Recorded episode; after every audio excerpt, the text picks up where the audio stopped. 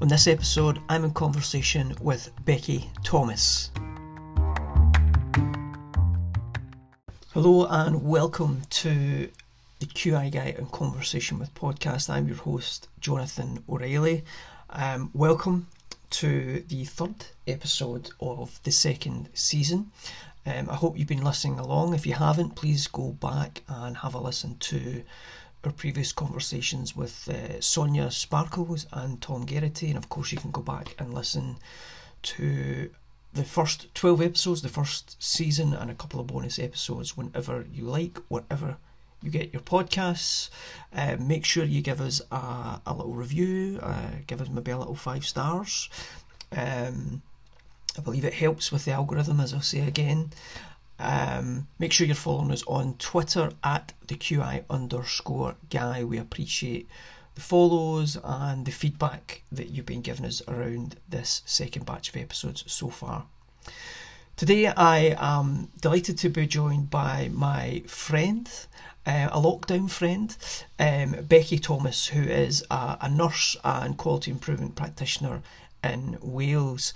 Becky and I connected um, through Twitter, um, just exchanging messages and DMs. And because of this world of remote working um, and, and working from home, that using Zoom and Microsoft Teams, etc., Becky and I have been able to to connect, and um, we've had a number of conversations about leadership and quality improvement and podcasting because Becky also hosts um, a podcast called The Leadership Log, and you'll hear Becky talk a wee bit more about what exactly that is and what they're hoping um, to achieve with it and, and, and future future plans.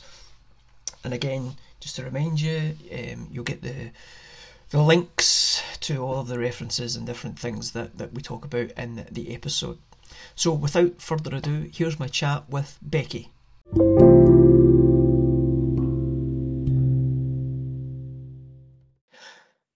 So, welcome back to the podcast, and I am delighted to be joined by Rebecca Becky Thomas. Oh, definitely Becky, otherwise, I'm always in trouble. and of course, I'm never in trouble, Jonathan.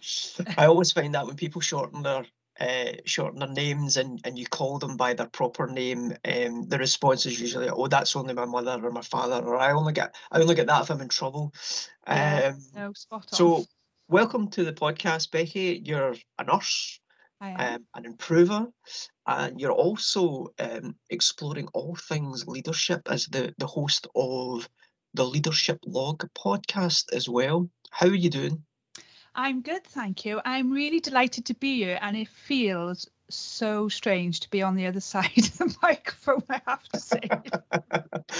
because normally I'm in your position, um, and so it, it's very bizarre, but I'm thrilled. I'm I'm really delighted that you asked me to to record with you, Jonathan. I'm really pleased to be here today. Well, that that might be interesting. There might be some debriefing going on after this uh, podcast in yes. terms of how it felt and and um, what what I put people through and uh, getting that reflected exactly. Yeah, I know, no, no, it's really a bit weird, but um, weird in a good way. Weird in a good way for sure, definitely. Good, good, good. So, um, I said that you, you're you're a nurse by background, but you obviously you've kind of transitioned into um, a kind of quality improvement role at the minute. I'm always fascinated by people that take that kind of journey. Mm. Um, mm going from a clinical role into um, whether it's quality improvement or, or any kind of support research, different things like that. Yeah. And what motivates them? So, what, what was it for you that, that made you want to move away from from practice and into something something different?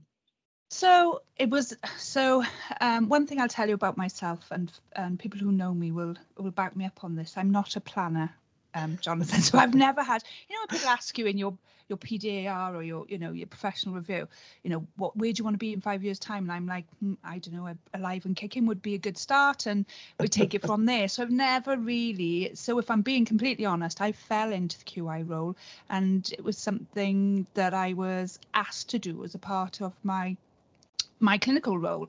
So I was ward sister at the time, um, and uh, there was this thing called the productive ward, which everybody in, in, in England will be very aware of. And of course, when it came to Wales, we weren't allowed to call it the productive ward, um, so we had to call it releasing time to care. And I remember my um, my line manager at the time, the senior nurse at the time, saying to me, "We'd really like you to." Um, to kind of lead on this and work with two other wards. Um, and so, yeah, we looked at introducing this release in time to care, which was about looking at the amount of time that nurses spent directly at the bedside with patients and then thinking about, so using lean methodologies and things and looking at th- things we wasted our times doing. So, you know, we looked at, uh, you know, how often we were interrupted. And I was fascinated to find out that we actually interrupt ourselves most because when you ask people that question, they usually say, "Oh, um, relatives or patients or or whatever." Not the patients are an interruption. I just put that out there. Um, but uh, actually, we interrupt each other a lot because we're the people that know what's going on. So I guess we go to each other, don't we, to to hmm. find out um, how that is. So yeah, so I started off doing that. Loved it. Um, I remember they brought in um, an outside agency called KM KMT, I think they were called, and and they you know went through the Kaizen House and all this sort of stuff. So that was my real first introduction to any of the QI um, uh, um, models, philosophies, um, language, because it's all you know, it's all in there. Um, and yeah, and then I was asked if I would like a secondment in in kind of spreading releasing time to care across the organisation more broadly. So I stepped into um, a, a, band seven role then that um, saw me supporting other wards uh, doing the transforming care. Well, it, it, it, later became transforming care because there was something else going on at the time called TCAB, so tra- transforming care at the bedside. And so, um, and then there was this releasing time to care. And so TCAB, because we, we love an acronym, don't we? So TCAB was the human side of change. It was more focused around the people involved in the change, whereas transforming care at the bedside was very process orientated okay. and looking at your systems and your processes. So of course, marrying the two together was a, a magical union that mm-hmm. became known as transforming care. Um, and yeah, so I've been in a, a, a QI role now for 10 years. So I've been nursing for 25 years and I'm um, I've been in a QI role now for 10 years. Um, it's not always been smooth sailing and there have been times where it feels like you're the only one it can be a very mm. lonely place sometimes qi can't it yeah absolutely absolutely mm. um that's interesting it was also called releasing time to care here in scotland oh was it see uh, scotland yeah, welsh yeah I, I think it might have been called productive wards in the hospitals but certainly i supported it in in community yeah uh, working with health visitors and district nurses and it was mm. releasing time to care and it was it was my kind of first introduction to a lot of the lean methodology as well. So yeah. Uh, yeah, it's that's that's interesting. Well, I'm on a mission to bring it back, to be honest, Jonathan, because I I I loved it. I thought it was it, it, it was great, and we currently work with a model for improvement and um whatever. And I don't know, it just feels like staff don't quite get that the way that they got transforming care, and I'm not entirely sure what that is. Maybe that's a, a bit maybe that'd be an interesting piece of work to to kind of unpick what is it about transforming care, releasing time to care, as opposed to does the model for improvement seem like a more f- a very formal improvement mm. Process and then people get a little bit anxious about it where yeah. i don't know strange yeah that's that's interesting i mean uh, uh, obviously lean you have the eight wastes yeah. um, and, and and maybe that focuses the mind and attention and i can remember a lot of the the releasing time to care was was around kind of uncovering um you know overproduction and and, and yeah. time and, and different things like that so you know maybe maybe that's easier for staff to get yeah. into than than perhaps the model for improvement but um, yeah that's that's that's it, interesting it, yeah because i think the other thing we released in time to care is the language because it was well organized ward knowing how we're doing patient status at a glance they all did what it says on the tin you know yeah what's patient status at a glance? Well, it's so you know what's happening with your patients at a glance. You know, what's well organised ward? Well, it means decluttered, tidy, efficient, easy to find stuff. Do you know what I mean? Whereas maybe Mhm. there's more explanation and more learning required around. I don't know. I'm making huge assumptions, but I, I think I think maybe some of the differences releasing time to care and those approaches were were maybe trying to address a specific problem, but something Mm. like the model for improvement is a model for addressing all of your problems. yeah, you know, maybe. uh, uh, so it's big and it's broad, and actually, Mm. what you need to bring is that context of of of what you want to fix. yeah, Uh, but it's it's you know, there's as they say, was it all models are wrong, some are useful, and I and I think that's that's exactly kind of Yeah. illustrated that point. Is there's there's lots of different ways to kind of get into change and improvement, um, and some of that will be easier to understand, and some of that will will suit your context. yeah. So no, definitely. I said um, earlier, obviously, you're you're kind of hosting this leadership log um, podcast, and you're having um, really great chats with with some fantastic people. And I know we discussed the, the kind of the role of the modern nurse, thinking about Yes. yourself transitioning to QI, and I, I spoke to people in the past who've who've taken a similar path, and actually sounds very similar to yourself. You know, they kind of fell into it, but then they loved it, and then opportunities come up, and and Mm. that they're they're maybe now more in that quality and quality improvement side of the house. But I mean, how do you think the the kind of the role of the modern nurse has changed? Because there's obviously a lot in the minute around um, recruitment and retention within the health and social care and, and, and burnout and the impact of um, of of the pandemic. Um, but actually, it, is nursing is just more than say care and treatment roles. I mean, what else is out there? No, no I, I, do you know, again, I, I agree with you completely. I think I have to say this is something that I've pondered more so over the last 18 months or so, um, uh, due to the current state of, you know, with the pandemic and everything going on. And and having been grounded as a result, um, and unfortunately I wasn't able to do any clinical work and help in a, um, in a clinical redeployment because of my own health risks. And so I really struggled with that because I felt I wasn't being a nurse. You know, so even though I was in this quality improvement role, and improvement was is probably now more than ever needed, isn't it? And was happening um, probably more so than ever because you know all of those kind of barriers and things around finance and things like that just seemed to disappear with with the pandemic so improvement was just seemed to just be happening uh, more consistently and more naturally more organically um but i still had this sense because i am a nurse at my core. You know the reason i went into nursing is because i love people. I love people. I get um, so much reward and i feel hugely privileged to look after people and their families.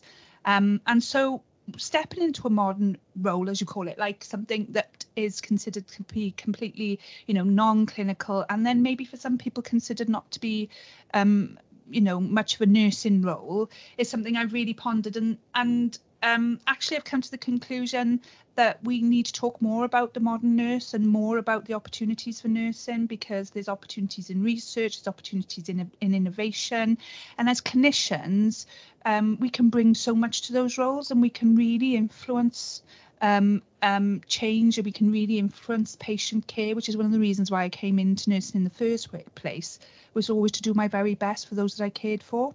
Um, and so I just that's I did have to reframe my thinking around. Well, okay, so I might not be at the side of a patient's bed doing that traditional um, nursing care, um, which is hugely important.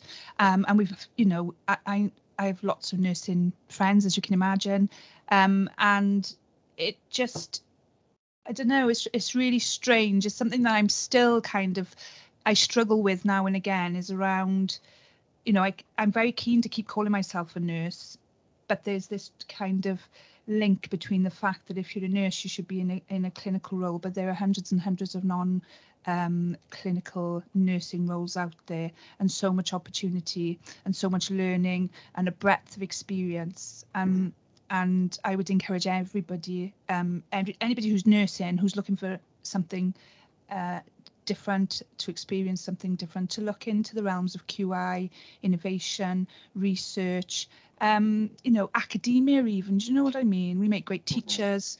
Um, so yeah, it's, it's it's it's hugely important. I think it's, you could do a whole podcast.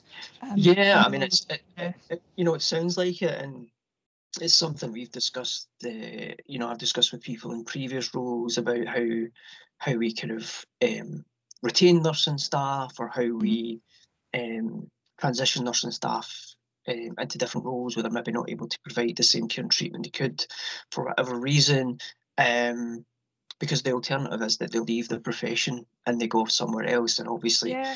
we, we want to keep people, um, but we want to keep that knowledge and that expertise. And I have to say, you know, as a non-clinician myself, and as someone who's just kind of coming from a kind of governance and risk and quality background, um, I've learned an, an incredible amount by working alongside nurses and midwives and um, and doctors and, and and you know AHPs who've also had that kind of um, QI training or, or, or, or can see the world through that kind of QI lens because they're able to bring the the problems and the issues and the opportunities and describe them in a way that then makes sense to me.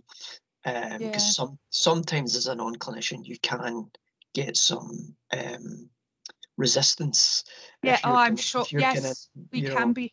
Yeah, we can have some antibodies sometimes to non-clinicians, but I think that's more about them as a person than the fact that they're non-clinician. Or that's, or that's what I'd hope. But yeah, I get, and there are some clinicians out there who don't take kindly to non-clinicians coming along and telling them how to do what to do in terms of their day-to-day job. But I think one of the things for me, one of the things I learned in, in the last couple of years, I did a, a um, Cardiff put on a spread and scale academy, which was hugely um, was hugely beneficial to me and my learning and and my thinking. And it was run by the Billions Institute in America, and um, the lady Becky who ran, incidentally, was called Becky. Um, she um, talked about um, your zone of genius. So she had us think about what are the things actually you're quite good at, but you they don't you don't derive joy from doing them in work Mhm. and then actually think about what are the things that you do um, that you get that utter joy from doing in work. So it's a bit like, you know, when you were a kid and you were out riding your bike and your mother was trying to call you in for tea or whatever, you know, was it that you were out on your bike? Was it were you climbing trees? You know, what was that thing that gave you utter joy and that you kind of lost yourself in? And I have to say, with the current state of with with nursing, not just nursing, but any healthcare professional and the burnout and everything else, maybe what we can do as improvement practitioners now is to help use some, maybe something like appreciative inquiry Mhm. and help them to start remember why they came into um, nursing or medicine or whatever in the first place because i'm sure they've probably forgotten because it's just this wave of of just awful things that have been happening isn't it so yeah. Kind of like I try and carry that zone of genius with me. And when I'm looking to recruit other people or try and encourage other people to come into improvement, I always ask that question What is the one thing that you um, derive great joy from in work? And for me, it's people and engaging with people. So whether that's teaching, whether that's sitting by somebody's bedside and holding their hand with because they need somebody to talk to you know that can that can manifest in many different ways can't it? But um there's a there's a whole book on the zone of genius. I can't remember the name of the chap but it's it's it's a it's a great um model to look at and especially when you're maybe a bit pathless in terms of where you want to go for your Mm. career. So i would encourage people to have a look at that. Yeah, and we'll we'll we'll, uh, we'll put a link to that reference in the show notes because I'm sure that uh, might resonate with a lot of people in terms of that perhaps at a bit of a crossroads at the minute Yes. in terms of, of, of their care and, and how they move forward. So I, I wanted to talk about um, I know that you've been doing the is it the Florence Nightingale Foundation? Is it the the, the FNF Yep, leadership it. journey? yes and um, you know that's where the the, the, the podcast is, is kind of been born out of um, and i was really i was really kind of keen to explore um, well what what is that opportunity? And you know and, and, who, and who's it open to? But but how is that helping you with with qi and the kind of leadership lessons that you're learning Mhm. uh, and and the, the kind of peers you're learning with uh, how is that kind of helping with qi and, and is there maybe any kind of leadership tips that you've kind of discovered um, over the last period? Oh, uh, well, firstly, the Florence Nightingale Foundation Leadership Scholarships are utterly transformational. And I would encourage any nurse that may be listening to this podcast to check it out. Um, I give you the link if if you want, Jonathan. You can pop Yeah. it in your show notes. But um, they're hugely transformational. And I will tell you again that I had a terrible case of imposter syndrome when I was being prompted by a friend to apply for a Florence Nightingale scholarship, because Florence Nightingale is is you know is is the nurse, isn't she? She's like she's the woman. She's although there are arguments out there around Betsi Cadwaladr and Edith Cavell, and there's many other nurses who did great work as well. But you know, Florence is, and so there's this We never huge sense. Florence's PR. Yeah, exactly. and so there's this huge sense of privilege attached to. Um, uh, I keep. I don't know if that, I like, but anyway, there's a huge sense of privilege attached to be uh, having a scholarship and having that opportunity, and I completely understand why now. So I've been doing the scholarship for just under a year. But as I said, when I went to apply for it, I had a huge uh, kind of imposter syndrome. I'm not good enough. Why would I even get this? Why am I putting myself out there? In that, you know, ended up in that whole kind of negative narrative cycle. Um, but you know what? I felt the fear and went for it anyway. I, I made an application. Um, and one of the things they ask you for actually is a QI project as a part of of doing the scholarship. Mhm. So um, you had to present your uh, project as a part of your interview.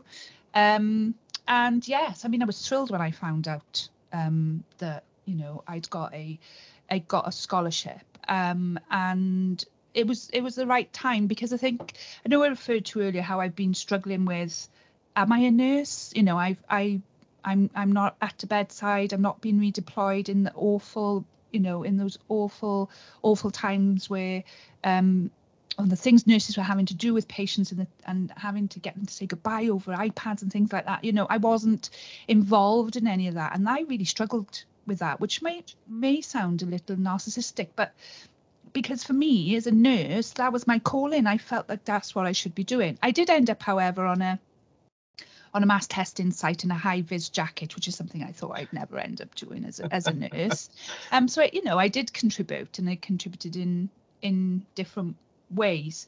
But um, yeah, I mean, the the scholarship um, has been uh, hugely influential, and my my confidence was at, an all-time low because of the things I just alluded to, and and I and I and and again, as I said, the, the whole kind of application process, the whole time I went through that, I was like, I'm not good enough, I'm not good enough, I'm not good enough.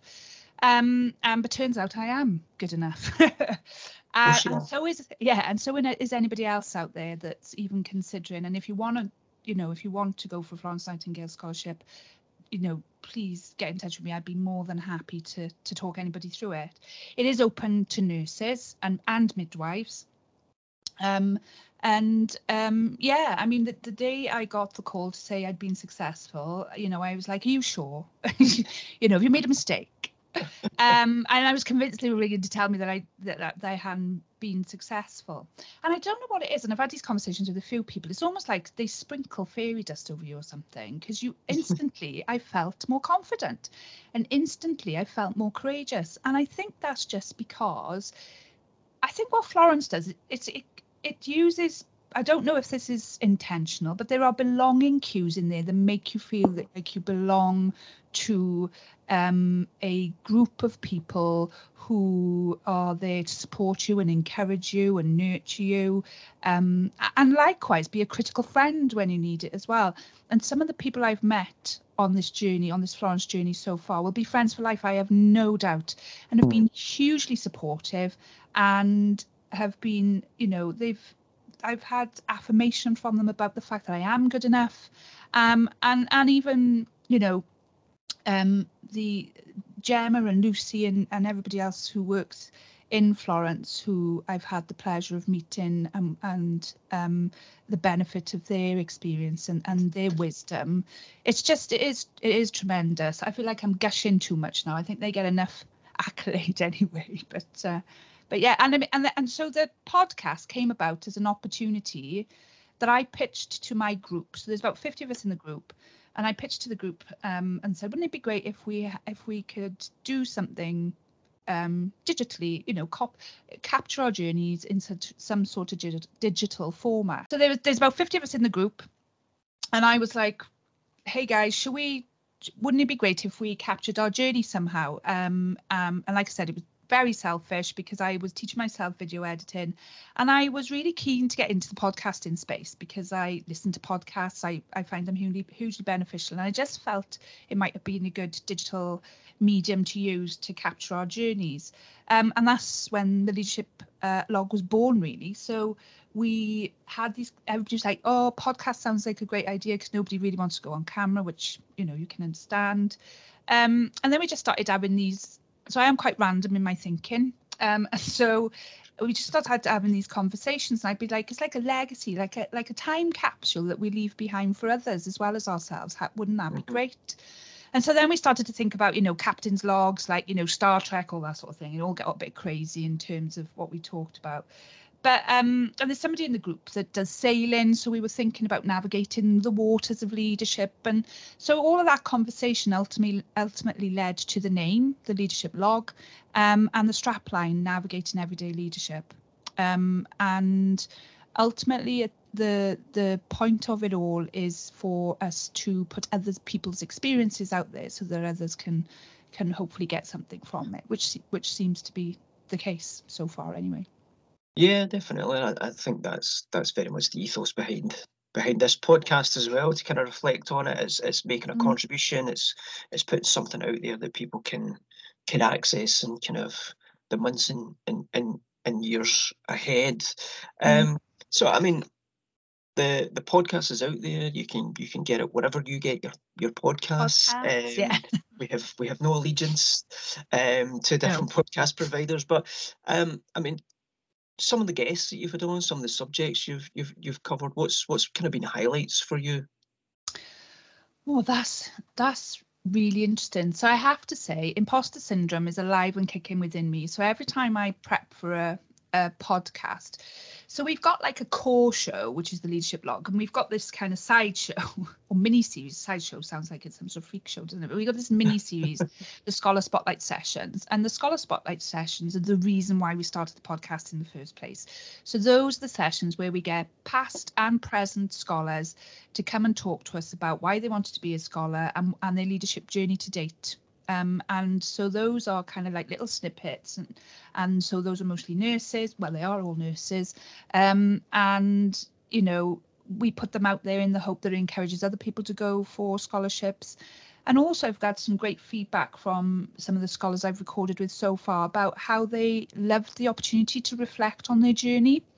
Um, and so they've got this kind of recording now that they can they can refer back to and they can share with others. And so that's been um, we've had some really great feedback around that. And then sort of the core show was always going to be more about like subject matters um, or subjects, leadership subjects, and getting subject matter experts in, although I'm not sure I like that term, but subject matter experts in who then talk to us about their experience around a certain element of leadership. And I would, I, I often then, as a result of my research and reading, I come up with a couple of talking points that helps to kind of scope out the episode and that's very similar to how, how you approach it to be honest um, yeah. Jonathan. Uh, probably influenced by you, to be fair, because you were very kind and, and met with me right at the outset of my journey. And um, you know, even now, I you know, I really appreciate the advice that you gave me because it was really, really helpful. Um, and so yeah, so that's kind of how we do it. But it's just, I'm always in. No i feel um, as if I am really lucky to get the opportunity to sit down with these people and have this one-to-one opportunity to ask them mm-hmm. whatever and to have these really great conversations with people so i can't like i've really enjoyed all of them because i've got something very different from all of them i mean the very first one was with gemma stacey who um, was just um, she was just wonderful and I, couldn't have asked for a better guest i think for the very first episode and we talked about authentic leadership. Um, and she is kind of you know she's definitely a true authentic leader you know throughout and so it just felt really right. And then i think probably one of the strangest ones for me but again in a good way is when i when i sat down and i did the leading through the pandemic episode which was with my assistant medical director for quality improvement, Helen Lane, who's a very good colleague and friend of mine, who actually we've known each other for about 16 years now. And she was my consultant when I was a ward sister, and and now we work together in the the quality improvement space. And so I was heartbroken listening to her though because I knew she'd gone you know, I knew she'd been going through all of this stuff because she, you know, we we touch base regularly. But to sit there and listen to everything she'd gone through, I think it was just closer to home for me because I work with her and a lot of a lot of the kind of examples she was given, I knew exactly what she was talking about and who she was talking about. Um, and then when we read, because she'd started writing poems um, to kind of help her through that sort of stuff. And when, when, we when we read one of her poems at the end of it, um, we had, you know, I was like, right, okay, that's it now. Let's stop recording because I'm about to lose it because uh, it was it was hugely, hugely impactful. But I think, do you know what? The biggest highlights for me is all the um, feedback we get from the people who are listening and who are following the journey. Um, and I've had messages to say, particularly around the imposter syndrome episode. Thank you so much for that episode for, um, with Lucy Brown, who recorded with me, because um, it resonated with so many people. Yeah. Um, Mm-hmm. And yeah, so people have reached out and shared their experience as well, which I think is quite profound and uh, impactful. And I'm again, I keep using the word privilege, but I can't think of anything else. But I'm hugely honoured that people feel that they can kind of reach out and, and share in in that way. Yeah, I think for me, those the two episodes, the one in authentic leadership and imposter syndrome, I think are are really essential listening. Mm, I think mm. they they are two subjects that probably a lot of us um, struggle with. I, I know that I do in terms of what is authentic leadership and, and, and how do you how do you present in an authentic way as, as, as a leader. And I think we all struggle with imposter syndrome at one mm, at yeah. one point or another, whether it's starting a new job or or doing some presentation or you know trying to host a, a podcast. Oh, yes, I know. I know. It's Um, bizarre, you know, isn't it? We, we we all we all struggle with that. So I think they were really helpful for me because, I, like you said, it was that opportunity to kind of stop and listen and do a bit of reflection, and listen to somebody else's his journey, and sometimes trying to see your challenges in someone else's journey helps you make sense of it because at, at the very least you just realise that you're you're not alone. Yeah. um, in these challenges. So what's the, the, the plans for the, the future in the leadership log? I wonder could you could you give us any kind of uh, insights into what's coming up? spoilers. You want spoilers? Yeah, spoilers, go for it. So, and unlike you, who does it all on your own, I take my hat off to you. Um, I am extremely lucky, and I've got a small group of scholars that um, work with me, and they are just brilliant, which allows us to be able to grow and do the things that we want to do. So, interestingly, we had a planning meeting last night. Um, so we need to finish off series one, which is probably going to see us into kind of like March, April Mhm. time. Um, and then we're going to be full on planning for series two with hopefully more exciting guests. I have um, got some guests, some exciting guests lined up. I don't like to say too much because you never know, do you? You just n- Yeah. never, you just never know. Um, and also some more kind of like um, engagement activities. We've been thinking about, so I will share, we've been thinking about maybe a leadership book club and how Mhm. maybe we could use Twitter spaces to hold like a monthly book club where we talk about a leadership book. Um, but also try and engage our listeners in sharing. Um, you know, we've created a. I'm giving away loads of spoilers now. My the, my team might kill me. Um, but also we've created a like a, a book review template with some key questions on it um, and just to encourage people to share because one of the things i've noticed also in the qi space as well though actually um, actually probably more so in the qi space is like everybody's always like searching for these book recommendations and everybody's like oh i haven't got enough time to read and i need you know need more time and so i do subscribe to blinkist which gives you these like um and I'm sure there are other apps that do a similar thing, but, but I do subscribe to this app that um, you know gives you these kind of like quick insights into what a book is about, which is which is great quick content um, consumption, isn't it? But um, I'm old fashioned and I do like to read a book. But I guess if you get those kind of like insights from other people, it helps Yeah. you better decide. Actually, you know what? That's enough. I don't need to know any more about that book. I'm gonna I'm gonna go with um, something else. But um, so yeah, um, um, you know, we have got um, we have got some new a new mini series that we're planning to to run alongside the the core show in the in series two as well. So that's going to be which we're actually partnering with somebody. So um, so yeah, so lots of exciting stuff going on. I, to be honest, Jonathan, I would have been happy if we'd done a couple of scholar spotlight uh, session episodes and people were happy with that. I cannot believe um, where we currently are with everything with the leadership log. And like I say, I have to thank my log pod crew, as I um, call them, or we call they call themselves, um, because you know it is a huge amount of work. So I often wonder how you manage it. To be fair, because between the social media stuff and the planning and the recording and putting it out. Um, but I guess when you've got a passion about it, it makes it it makes it Yeah, makes it a joyous thing. I think so. I think when you are passionate about something, it kind of makes it easier. Doesn't necessarily make it easy, but it makes it it makes it easier. But I like a plan. I like to be I like to be planned. So I, I, I normally have all this stuff mapped out, and it's just a case of what am I doing today. Um. So as we wind down here, um, Becky, I, I want to give you an opportunity to, to plug your Twitter, the podcast. Where can folk find it? Find you um, on the Twitter machine. Yeah. So um so my uh Twitter handle is at Becky underscore um QICTM. Um, and then you've got the leadership log, which is at leadership underscore log. And you can find uh, both me and the leadership log on um, Twitter. Um, and yeah, please come and have a look and, and and see what we're up to. If you'd be interested, if you're a leader and you think you could bring something to the podcast, let me know. Um, maybe we can have a chat. Um, and don't think you're getting away with just recording me, Jonathan.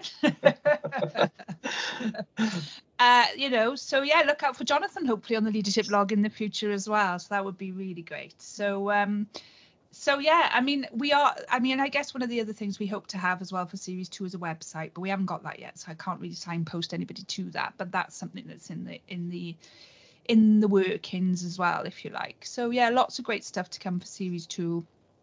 Um, and I just, you know, huge thank you, yourself included, Jonathan, because the QI Twitter community have been hugely supportive of the leadership log. Um, Yeah. and uh, I'm I'm very grateful. I'm very grateful to everybody that's been supporting us, um, and I'm sure I can speak on behalf of of my of the team as well.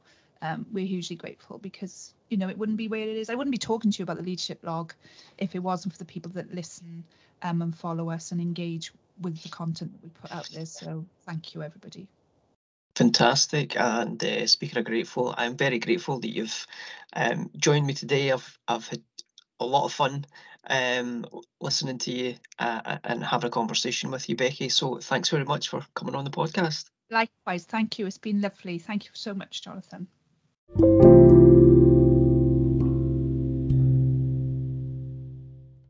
A great conversation there um, with Becky. Um, as you heard me say, I had a lot of fun.